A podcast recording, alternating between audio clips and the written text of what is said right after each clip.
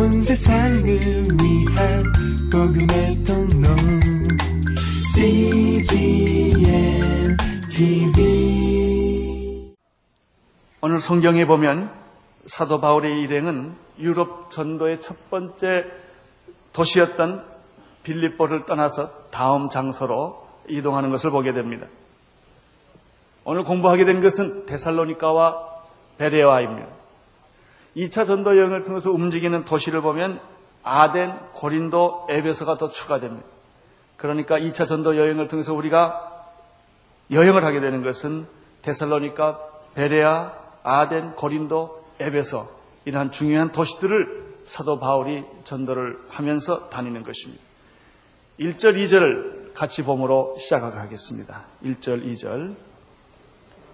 저희가 암비볼리와와 아볼로니아를 떠나가 데살로니가에 이르니 거기 유대인의 회당이 있는지라 바울이 자기 규례대로 저에게로 들어가서 새 안식일에 성경을 가지고 강론하며. 사도 바울의 복음 전도 여행에는 몇 가지 특징들이 나타납니다. 첫째는 한 도시에서 다른 도시로 갈 때는 대체로 핍박이 일어나 더 이상 그 도시에 머무를 수 없게 되었을 때 떠난다는 특징입니다. 일 차 전도 여행 때도 마찬가지였습니다마는 빌립보, 데살로니가 그리고 베레아를 보면 언제나 핍박이 일어나고 있을 수 없기 때문에 그 도시를 떠나게 된다고 하는 모습입니다. 우리는 빌립보에서 바울이 감옥에 잡힐 만큼 얻어맞고 깊은 감옥에 들어간 경험을 보았습니다. 오 절을 한번 보시기를 바랍니다. 오 절. 십칠 장 오 절 시작.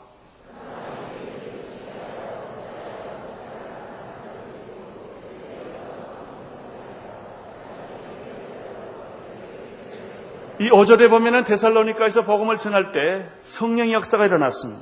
놀라운 역사가 일어났습니다. 이때 사람들이 일어나서 바울 일행을 아주 공격을 하는, 핍박을 하는 그런 것을 보게 됩니다. 할 수 없이 여기 있지를 못하고 떠나게 됩니다. 그 옆에 동네인 베레아로 떠나게 됩니다. 자, 베레아 가서 복음을 전합니다. 무슨 일이 또 생겼습니까? 십삼 절을 보십시오.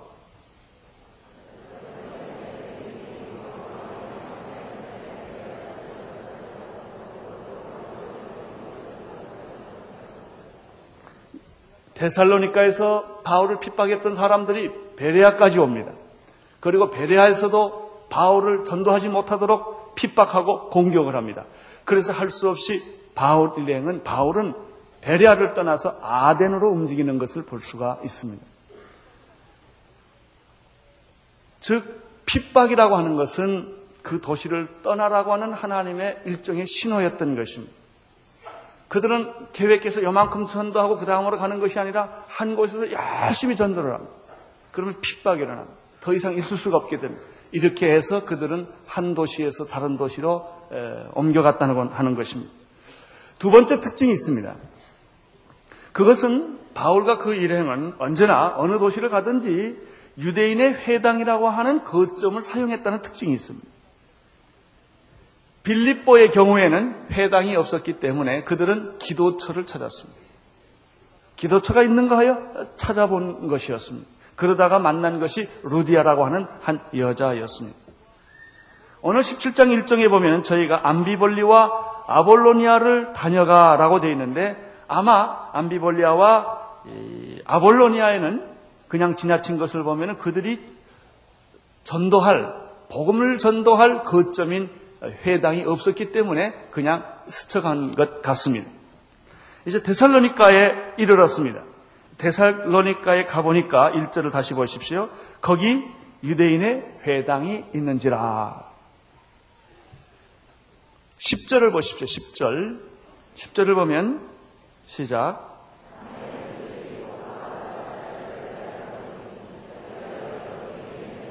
베레아에 가자마자 그는 찾은 것이 바로 유대인의 회당이었다는 것이죠. 이렇게 볼 때 바울의 복음 전도란 유대인의 회당을 거점으로 하는, 요즘으로 말하면 베이스를 잡았다는 것입니다. 그것을 중심으로 움직였습니다. 무작정 아무도 모르는 이방인의 어떤 세계에 뛰어들어가서 전도한 것이 아니었고 길거리에서 전도한 것이 아니었다는 것입니다. 언제나 그가 잘 아는 그리고 문, 자기가 익숙한 어떤 그런 거점을 통해서 그리고 유대인들을 먼저 전도함으로 이방인에게 전도하는 이런 방법을 사용했습니다. 이것은 사도 바울의 일 차, 이 차, 삼 차 전도여행 모두 다 똑같은 원리입니다. 유대인의 회당이라고 하는 것은 유대인은 같은 동족입니다. 물론 예, 예수 그리스도를 이해하는 입장은 다르지만은 같은 동족이라고 하는 것입니다. 회당은 사도 바울이 어렸을 때부터 익숙한 장소였다고 하는 것입니다.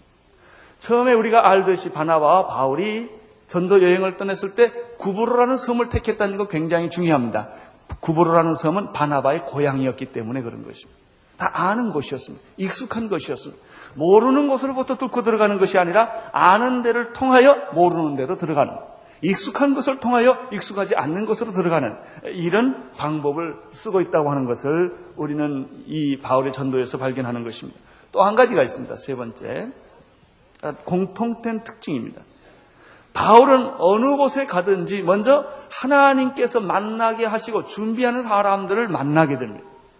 그는 무작정 많은 사람들에게 전도하는 것이 아니었습니다. 몇몇 소수의 사람들을 통해서 전도를 하게 됩니다. 익숙한 사람들을 통해서 전도를 하게 됩니다. 그때 하나님이 만나게 해주는 사람들이 있습니다. 그 만나게 해주는 사람들을 만나는데 그 회당에서 그 사람들을 만날 때 먼저 그가 무엇을 했는가? 말씀을 강론을 합니다. 오늘 성경에 보면은 이 절을 보면은 뭐라고 그랬죠? 이 절을 보십시오. 시작.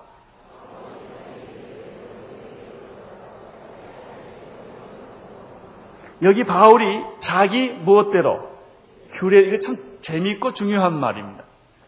자기 규례대로라는 건 자기 법칙대로, 자기가 어디를 가든지 누구를 만나든 늘 하는 우선순위가 있다는 것이죠.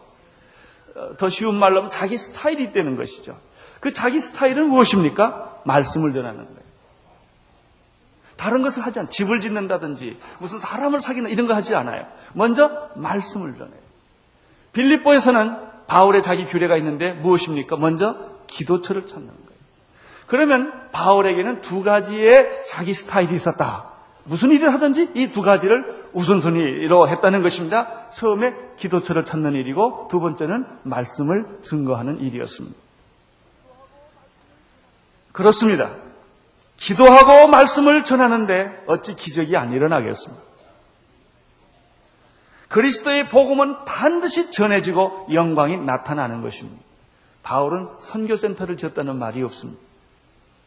바울 자신이 선교센터입니다. 그는 어떤 단체를 만들거나 제도를 만들었다는 말이 없습니다. 그가 만나는 사람에게 복음을 전하는 것이고 기도를 하는 것이고 어느 장소를 택하면 무조건 기도하는 거예요. 기도로 시작을 하는 거예요. 사람을 만나면 복음을 전하는 거예요. 그래서 만나진 사람들과 더불어 무슨 일을 했던 것입니다. 그는 사람을 모아가지고 기도한 거 아니었습니다. 그가 기도하고 있었을 때 사람이 만나지고 말씀을 전해줬을 때 사람이 만나지면 그 사람이 하나님이 보낸 사람이라 이렇게 믿고 그들과 함께 그들을 위하여 복음의 수고를 감당했다. 우리는 너무나 복음보다는 복음 외의 것을 많이 생각을 하고 거기에 신경을 많이 쓰고 시간을 많이 보낼 때가 있습니다. 네 번째입니다. 네 번째, 이 빌립보나 데살로니가나 베레아에 다 전도하는 걸 통해서 공통적으로 또 하나 발견하는 것이 있는데 그것은 그 여행 날짜가 그렇게 길지 않다는 것입니다. 사실 빌립보에 얼마나 머물렀겠습니까? 아마 많이 머물러야 한 달 더 머물렀겠습니까? 오래 머물지 않고 거기를 떠났습니다. 사실 이런 의미에서 바울은 어떤 제도나 장소나 건물에 관심이 없었다는 것입니다. 그가 관심을 가지고 있는 건 사람이었어요. 그러나 우리는 반대로 사람을 위해서 건물에 관심이 많습니다. 사람을 위해서 한다고 하면서 제도에 관심이 많습니다. 바울은 그 사람에게 관심이 있었다고 하는 점입니다. 데살로니가의 경우를 다시 봅시다. 이 절에 보면은 얼마나 머물렀습니까? 세 새 안식일 이렇게 되어 있어요. 새 안식일이니까 삼 주에 날로 따지면 이십일 일, 아마 뭐 꼭 이십일 일만 있었겠습니까? 앞뒤에 또 여러 가지 일이 있었겠지만 그가 회당에서 강론한 그 기간은 삼 주였다는 것입니다. 뭐 매일 했겠다 이렇게 보기도 어려울 것입니다.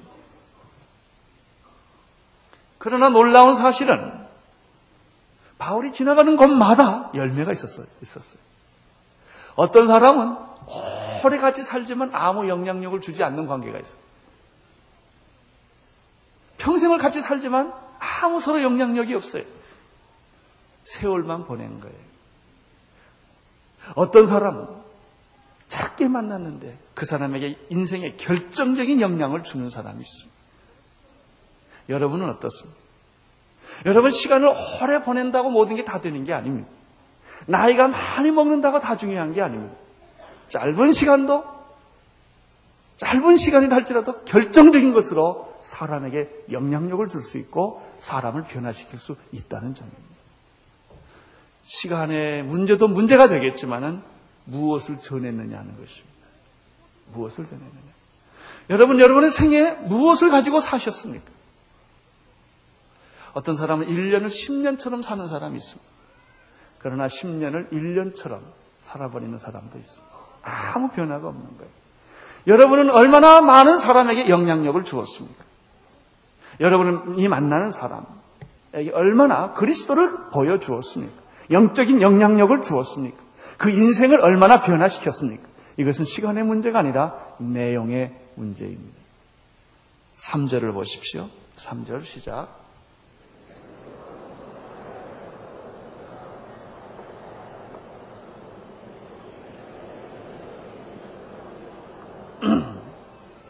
삼 주 동안에 짧은 시간이었지만 바울이 전해진 메시지는 다음과 같은 것입니다. 두 가지 메시지가 있습니다.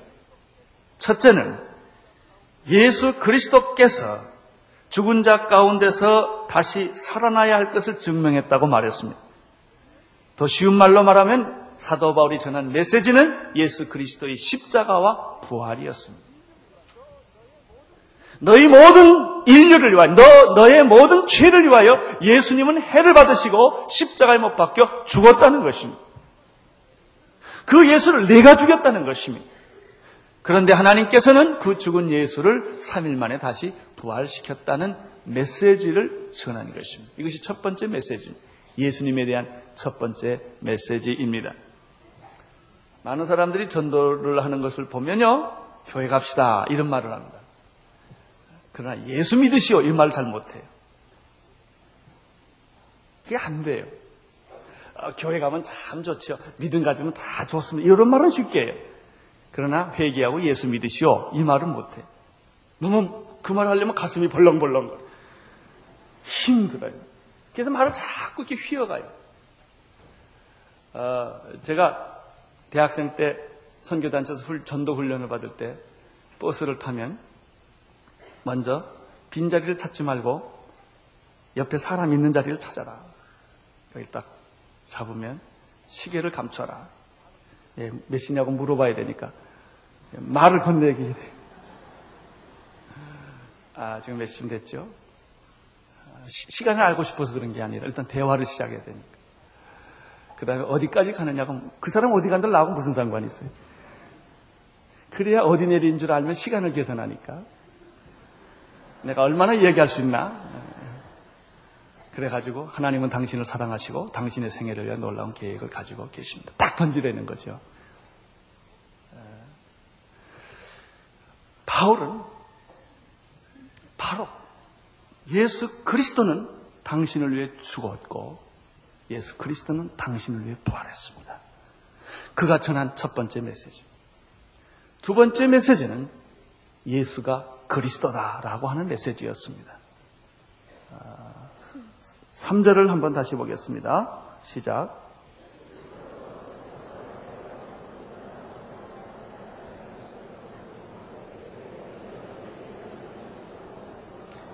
내가 너희에게 전하는 이 예수가 곧 뭐다? 그리스도다. 그 말이 뭐예요? 굉장한 메시지 이거는. 이 그리스도라는 말을 히브리어로 메시아라는 말을 씁니다. 이분이 메시아다. 우리 민족이 수천 년 동안 기다리고 대망해왔던 바로 그 메시아가 그리스도다. 예수가 그리스도다. 이 말은 신약의 모든 신약의 메시지의 핵심을 이루는 말이에요. 바로 그 예수가 하나님의 아들이요 우리의 구원자요 구약에서 약속한 메시아다. 그분이 지금 여기 있다는 거예요. 이것보다 더 중요한 메시지가 없고 이것보다 더 급한 메시지가 없습니다. 사도 바울은 짧은 시간에 제한된 공간에서 그는 메시지, 예수 그리스도의 메시지 핵심을 찌른 거예요. 나는 여러분도 이렇게 메시지를 전할 수 있게 되기를 바랍니다. 누구를 만나면 예수님은 당신을 위해 죽었고 당신을 위해 사셨고 지금도 통치하고 계시며 그분이 하나님이 약속하신 메시아입니다. 이 예수 그리스도를 믿으시오. 이런 메시지가 선포되면 언제나 두 가지 반응이 나타납니다. 하나는 이 메시지에 대해서 긍정적이고 또 이 메시지를 받아들이는 반응이 하나 있고요. 이 메시지에 대해서 부정적이고 이 메시지를 거부하는 그런 반응이 나타납니다. 사 절을 보십시오. 시작.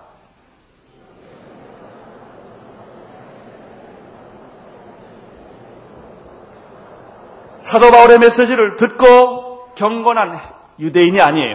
헬라인 중에서 많은 사람들, 또 적지 않은 귀부인들, 그리고 이런 분들이 그 메시지를 들었다는 것입니다.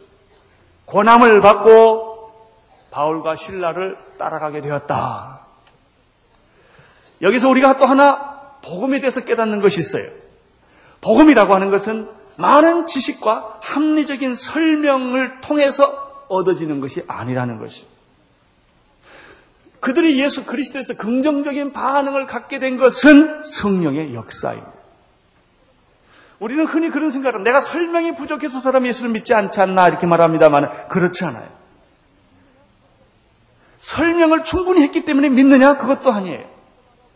물론 우리가 굉장히 지혜롭게 말하고 조직적으로 말하고 아주 요약해서 쉽게 깊은 진리를 아주 쉽게 받기 쉽게 전하는 그런 기술도 필요합니다만 그것 때문에 사람이 예수 믿는 게 아니에요. 그 사람이 예수님에 대해서 관심을 갖게 된 것은 사람의 지혜의 말이 아니라 성령의 능력인 것입니다. 주 예수를 믿으라! 그 말을 하면 반응이 두 가지. 저는 미쳤나? 이렇게 반응할 수도 있고 저는 지성인이 왜 저렇게 아주 그런 말을 하나? 이런 말을 할 수도 있지만 어떤 사람은 그 말을 듣고 받는 사람이 있다는 거예요. 그냥 어린애처럼 받는 거예요. 오늘 성경에 보면 많은 분들이 그 설명을 듣고 예수님을 영접하게 되었습니다.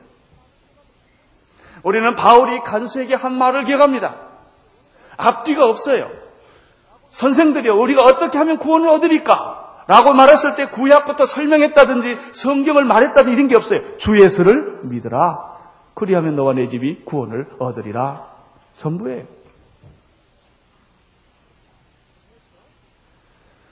여러분들 이런 의미에서 성령의 능력을 믿고 전도하시기를 바랍니다. 성령의 능력을 믿고 헛소리 하지 말고 쓸데없는 주변의 헛개비 같은 말 좀 하지 말고 그냥 단도직입적으로 예수 믿으시오. 이거 딱 들어가야 돼요. 두 번째, 또 다른 반응입니다. 그것은 예수님을 거부하는 반응입니다. 오 절, 육 절 읽어주십시오.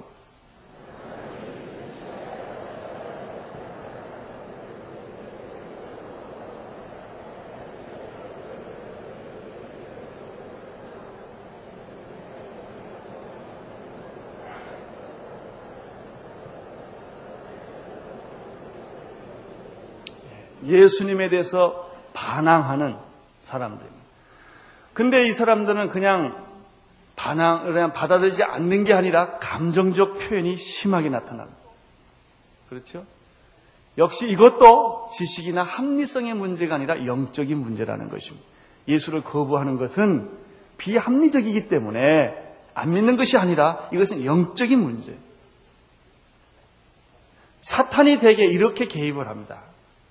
우리가 지난번에 보았지만 예수님에게도 그렇게 했고 바울에게도 그렇게 했고 빌립보서도 그랬지만은 마귀라고 하는 것은 이 그리스도의 복음이 드러나면 소동을 일으키는 거예요. 처음에는 유혹을 하지만 그것이 먹히지 않았을 때는 공격적으로 나타나고 소동을 일으키고 사람을 선동하고 정치적 이슈를 만드는 거예요. 나는 여러분들이 어떤 이유에서든지 이런 마귀의 방법을 쓰지 않게 되기를 바랍니다. 사람들이 쉽게 이 방법을 씁니다. 오늘날 한국 사회를 움직이는 모든 방법은 쉽게 이 방법을 쓴다는 것입니다. 사람을 선동하고 여론을 만들고 조작을 하고 이렇게 해서 어떤 사람을 매도해버리는 것입니다. 그래서 국민의 뜻이라고 말하는 것입니다. 그것이 청와대의 뜻이라고 말하는 것입니다. 이렇게 말을 해가지고 사람들을 이상하게 몰고 가는 것입니다. 이거, 이것이 사탄의 영향권 아래 있는 방법이다. 이것은 하나님의 방법이 아니에요. 하나님의 방법은 여러분 모세가 바로와 싸울 때 절대 데모 안 했습니다. 절대 민중의 힘을 이용하지 않았습니다. 그는 하나님의 권위를 가지고 일대일로 영적인 싸움을 한 거예요. 그러나 많은 사람들은 떼거지로 몰려드는 거예요. 세상의 이 힘, 권력의 힘, 돈의 힘, 인간적인 방법, 수단과 방법을 이게 다 깡패들이 쓰는 방법들이에요. 이게 마귀가 쓰는 방법이라는 거예요. 이런 방법들은 마귀가 성경에 보면 계속 이 방법을 사용하고 있다는 것이죠. 메시아를 반대하는 사람들은 이방인이 아니라 유대인이라는 역설이에요. 유대인이 먼저 믿어야 될 텐데 이상하게. 그리고 이방인들이 반대해야 될 텐데 이방인들은 메시아를 받아들이고 유대인들은 메시아를 거부하고 있다는 점입니다.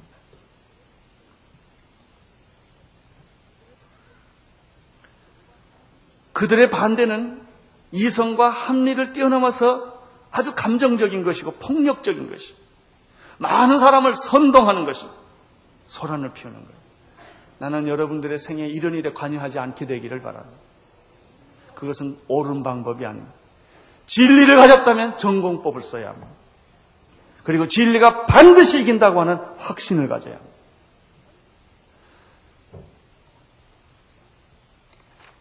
칠 절을 보십시오. 칠 절 시작.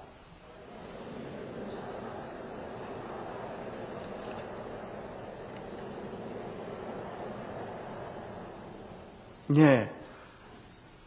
칠 절 그 다음에 팔 절도 보십시오. 구 절. 예. 우리가 육 절에서도 그 사람들이 이렇게 소리를 지르는 걸 봅니다. 천하를 어지럽게 하는 사람이로다. 자기들이 어지럽게 하면서 이 바울의 일행을 가리켜 그렇게 아주 그 누명을 씌우는 것입니다. 칠 절에 보면은 이 예수님의 문제를 가이사의 문제하고 연관시킵니다. 여러분 예수님과 가이사가 무슨 상관이 있습니까? 그러나 이 사람들은 가이사의 명을 거하여 말하되 다른 임금 곧 예수라는 하가 있더라 이렇게 해서 가이사의 권위를 보존하는 것으로 이 정치적인 이슈로 이 예수님을 끌고 들어온 거예요. 이 사탄의 세력들은 언제나 정치적인 방법론을 쓰는 것입니다. 모든 것을 정치화하는 것입니다. 정치에 권력화하는 거예요.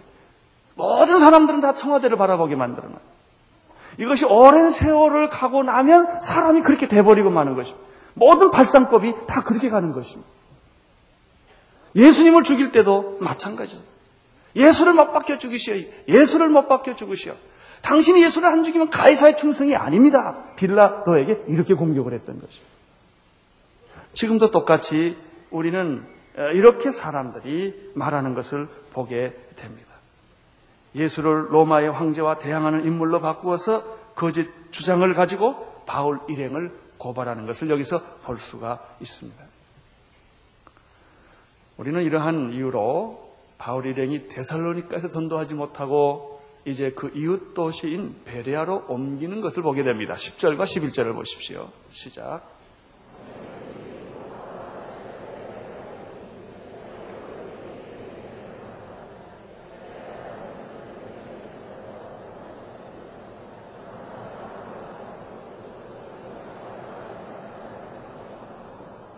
그 중에 믿는 사람이 많고 또 헬라인의 귀부인과 남자가 적지 아니하니라. 베레아 사람들은 데살로니가 사람들보다 훨씬 뭐라고 그랬죠? 예의가 있는 좀 지성에 속하는 그런 종류의 사람들이었습니다. 두 가지가 있었는데 그들은 간절한 마음으로 말씀을 어떻게 했다? 받아들였다. 그 태도가 신실했다는 것입니다. 두 번째는 뭐가 있죠? 성경을 열심히 읽었다. 그리고 그 사실이 그런지 안 그런지를 규명하려는 그런 지적인 태도, 그런 지성적인 태도를 가지고 있었다. 그 결과는 무엇입니까? 많은 귀부인들과 남자들이 예수님을 믿게 되었다고 말하고 있습니다. 그러나 데살로니가에서 이렇게 소란을 피우고 정치 이슈화했던 사람들은 베레아까지 쫓아옵니다. 이걸 보면요, 이게 확실히 마귀가 역사한 걸 알 수가 있어요. 자기가 아니면 아니었지 거기까지 쫓아올 게 없거든요. 거기까지 쫓아와서 이렇게 한 걸 보면 뭔가 어떤 영의 지배를 받고 있는 것이 틀림이 없습니다. 십삼 절, 십사 절을 보십시오. 시작.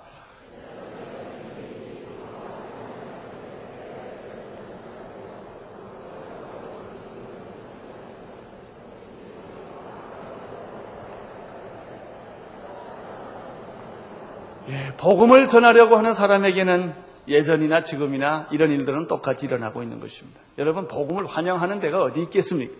다 복음을 환영하지 않습니다. 그러나 우리는 그들에 가서 복음을 전하려고 하는 것입니다. 저는 북한에 있는 우리 동포들 가운데 예수를 믿고 있는 분들이 있다고 믿습니다. 그분들이 그 많은 세월 동안 그 철의 정권 속에서 마음속에서 예수님을 버리지 않고 있, 있, 있다는 사실이 얼마나 힘들고 외롭고 고독했겠습니까? 그걸 한번 상상을 해보십시오. 지금도 중국에 가서 전도하려면 그렇게 마음대로 전도하려게 하게 하지는 않습니다. 자유는 있지만 언제나 이런 제한들이 있고 핍박들이 있고 예수를 전하면은 그렇게 돌로 치려는 사람들이 있는 것입니다. 터키에도 가보면 지금도 예수를 전하면 우리 어떤 선교사는 돌에 얻어맞았다고 그렇게 환영하지 않는다는 것입니다. 자, 그러면 우리는 여기서 이런 질문을 하나 하게 됩니다. 그렇다면 꼭 그렇게 이국 땅에까지 가서 이방인들에게 복음을 전해야 하느냐 하는 문제. 여기도 할 일이 많은데 하는 것이죠. 또 어떤 좀 배운 분들은, 좀 자유주의 신학을 가지고 있는 분들은 이렇게 표현을 합니다. 그것은 일종의 종교 침략이요 문화 침략이 아니냐. 그런 것을 빙자해서 과거에 지금까지 역사를 보면은 정치적으로 정치 식민지화했던 수단으로 썼단 말이죠. 이런 면으로 고발을 합니다. 어떤 인류학자들은 또 이렇게 말을 합니다. 모든 민족이 그 나라 사람들의 자기 방식대로 살게 하고 그 나라의 토속 종교를 믿게 하는 게 나쁘지 않... 그 조... 뭐가 나쁘냐 말이죠. 자기 나라의 종교, 자기 스타일로 사는데 왜 우리가 그걸 가서 다 종교 바꿔라 할 거 뭐 있느냐, 이런 비판을 하기도 합니다. 그러나 오늘 성경에 보면, 특별히 사도 바울 일정에서 보면 그렇지 않다는 것입니다. 우리가 복음을 타민족에까지 가서 전하는 그 이유는 전통적인 것이거나 종교적인 것이거나 문화사회적인 것이거나 정치적인 문제를 건들기 위해 가는 게 아니라 말이죠. 그것은 사도행전 사 장 십이 절의 말씀처럼 누구든지 예수 그리스도가 아니고서는 구원을 얻을 이름이 없기 때문에, 이것이 사실이기 때문에, 예수 그리스도를 통하지 않고는 구원을 얻을 이름이 천하에 주신 일이 없기 때문에 우리가 가는 것입니다. 만일 예수를 믿지 않고도 선을 행해서 구원을 얻을 수 있다면 왜 이렇게 생명을 걸고 모든 것을 포기하고 전도하러 가겠습니까? 여러분, 우리가 가서 이런 의미에서 가서 전도한다는 것은 정복한다는 것을 의미하지 않습니다. 십자군의 최대의 실수가 여기에 있었습니다. 우리는 다른 민족을 정복하러 가거나 종교를 정복하러 간 것이 아닙니다. 예수 그리스도의 이름을 전하기 위해서 가는 것뿐입니다. 그래서 그리스도인들은 정복하러 가는 사람들이 아니라 순교하러 가는 사람들. 둘째, 또 이런 질문을 합니다. 아, 자기 나라도 전도하기 바쁜데 왜 꼭 타민족까지 고생하면서 가야 되느냐? 돈도 그렇게 많이 들고 죽음을 무릅쓰고 왜 가야 되느냐 하는 거예요. 우리도 최근에 제주도를 갔다 왔어요. 제주도를 가보니까 십만 원 월급 받고 사는 사람도 많이 있고 병든 목사들도 많고 열 명, 스무 명 비참하게 곳곳에서 그렇게 목회하는 사람들은 많은데 그 사람 도와줘야지 뭐 해외까지 갈 게 뭐 있냐, 이런 이런 얘기예요. 한편으로 들어보면 설득력 있는 얘기입니다. 그러나 사도 바울의 말을 들어보면 단연히 NO! 아니라는 거예요. 그게 아니라는 거예요. 사도 바울은 자신이 이렇게 설명했습니다. 나는 이방인을 구원하기 위하여 하나님이 택한 그릇이라. 사도 바울도 얼마나 자기 민족을 구원하고 싶었으면 로마서 구 장에서 내 생명책이 하나님의 이름에서 죄진을 할지라도 내 민족, 내 백성을 구원해 주십시오. 이렇게 했던 사람이. 그렇지만은 사도 바울은 자기 생애라고 하는 것은 하나님께서 너는 내 민족을 구원하지 말고 내 민족은 다른 사람한테 내가 맡길 테니까 너는 이방인들을 위해서 죽어라. 이방인을 위해서 택한 나의 그릇이라. 그렇기 때문에 사도 바울은 이방인을 향하여 걸어갔던 거예요. 민족을 초월하여 문화를 초월하여 타 문화권 속에 들어가서 생명을 걸고 위기를 위기 속에서 돌에 맞고 죽을 뻔하고 그가 수없이 맞고 배고프고 마음의 사형 선고를 받고 이런 고난을 겪으면서도 그가 그렇게 타 민족 속에 들어가서 사는 이유가 있었다는 것이죠. 하나님은 국내 전도를 위하여 이스라엘 교회를 에, 저, 바, 베드로를 택했고 예루살렘 교회를 택했어요. 그러나 동시에 동시에 이스라엘 백성을 다 전도하고 예루살렘을 다 전도하고 간 게 아니라 동시에 바울을 택하여 그는 이방인의 사도로 세워졌다는 사실이에요. 그것이 바로 안디옥 교회였습니다. 따라서 국내 선교나 타문화권 선교는 앞뒤가 있는 게 아닙니다. 국내 선교 다 마치고 해외 선교 가는 것이 아닙니다. 국내 선교가 시작된과 동시에 동시에 해외 선교가 동시에 이루어지는 것입니다. 만약에 국내 선교를 다 마치고 가야 했다면 아직도 우리나라는 복음을 받지 못했을 것입니다. 그것이 하나님의 나라입니다. 그들은 모든 희생을 감당하고 여러분 외국에서 산다는 삶이 그렇게 좋습니까? 참만해요. 서럽고 배고프고 나그네되고 힘들고 얼마나 고달픈 거예요. 아무리 돈이 있어도 외국 생활은 외국 생활입니다. 더구나 선교사가 자기 고향을 떠나서 자기 가정을 떠나서 자기 식구들을 떠나서 친구들을 떠나서 그렇게 외롭고 고독하게 병들면서 해외 전전하며 살아간다는 것이 누가 좋아서 하고 싶어서 하겠습니까? 그것도 일, 이십 년이지요. 나이 오십이 들고 육십이 되면 누가 그거 하고 싶겠어요? 그러나 왜 그렇게 해야 합니까? 바로 그것이 하나님의 명령이기 때문에 그렇습니다. 우리 온누리 교회는 이런 의미에서 예루살렘 교회적 의미가 아니라 안디옥 교회적 의미를 그런 부름을 받은 교회입니다. 또 서울의 많은 교회들이 다 국내 선교를 위해 헌신할 수 있어요. 그러나 막 그 많은 교회 중에 하나쯤은 해외 선교를 위해 헌신한 것이 뭐가 잘못됐겠습니까? 여러분이나 나는 바울적인 의미가 있는 사람, 이 교회는 안디옥적 의미의 사명을 받은 교회라고 말이죠. 이것이 동시적으로 일어나는 하나님의 역사였다는 것입니다. 십오 절을 보시겠습니다. 십오 절 시작.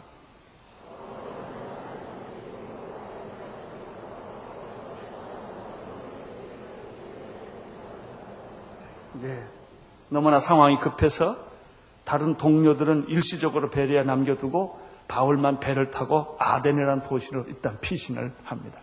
그 후에 다시 자기 동료들을 데리고 옵니다. 얼마나 상황이 급했다, 급했던 것을 우리가 여기서 읽을 수가 있습니다. 그렇습니다. 그것이 바로 이 차 전도 여행입니다. 이렇게 해서 복음은 전 세계에 전파되었고 이렇게 해서 성령의 역사는 나타나게 된 것입니다. 복음을 전한다는 것은 신나고 아름답고 감격스러운 일입니다만은 동시에 대가를 치르는 일입니다. 세상을 위해서 대가를 치른다면 억울한 것이 있겠지만 하나님을 위해서 대가를 치른다는 것은 고통 중에도 기쁨이요 고난 중에도 영광이 되는 것입니다. 기도하겠습니다. 하나님 아버지, 우리에게 귀한 진리를 알게 하시고 귀한 일에 참여시키신 주님을 찬양합니다. 바울의 생애는 인간적으로 보면 그렇게 행복한 생애는 아니었을지라도 그가 하나님 앞에서 영광스러운, 감격스러운 모든 사람이 흠모할 만한 생애를 살았습니다. 주님, 오늘 이것을 깨닫게 해주신 것이리나야 감사를 드립니다. 저희들로 하여금 땅을 보지 말고 하늘을 보게 하시고 우리 자신만 보지 말고 그리스도를 바라보게 하여 주시옵소서. 예수님 이름으로 기도드리옵나이다.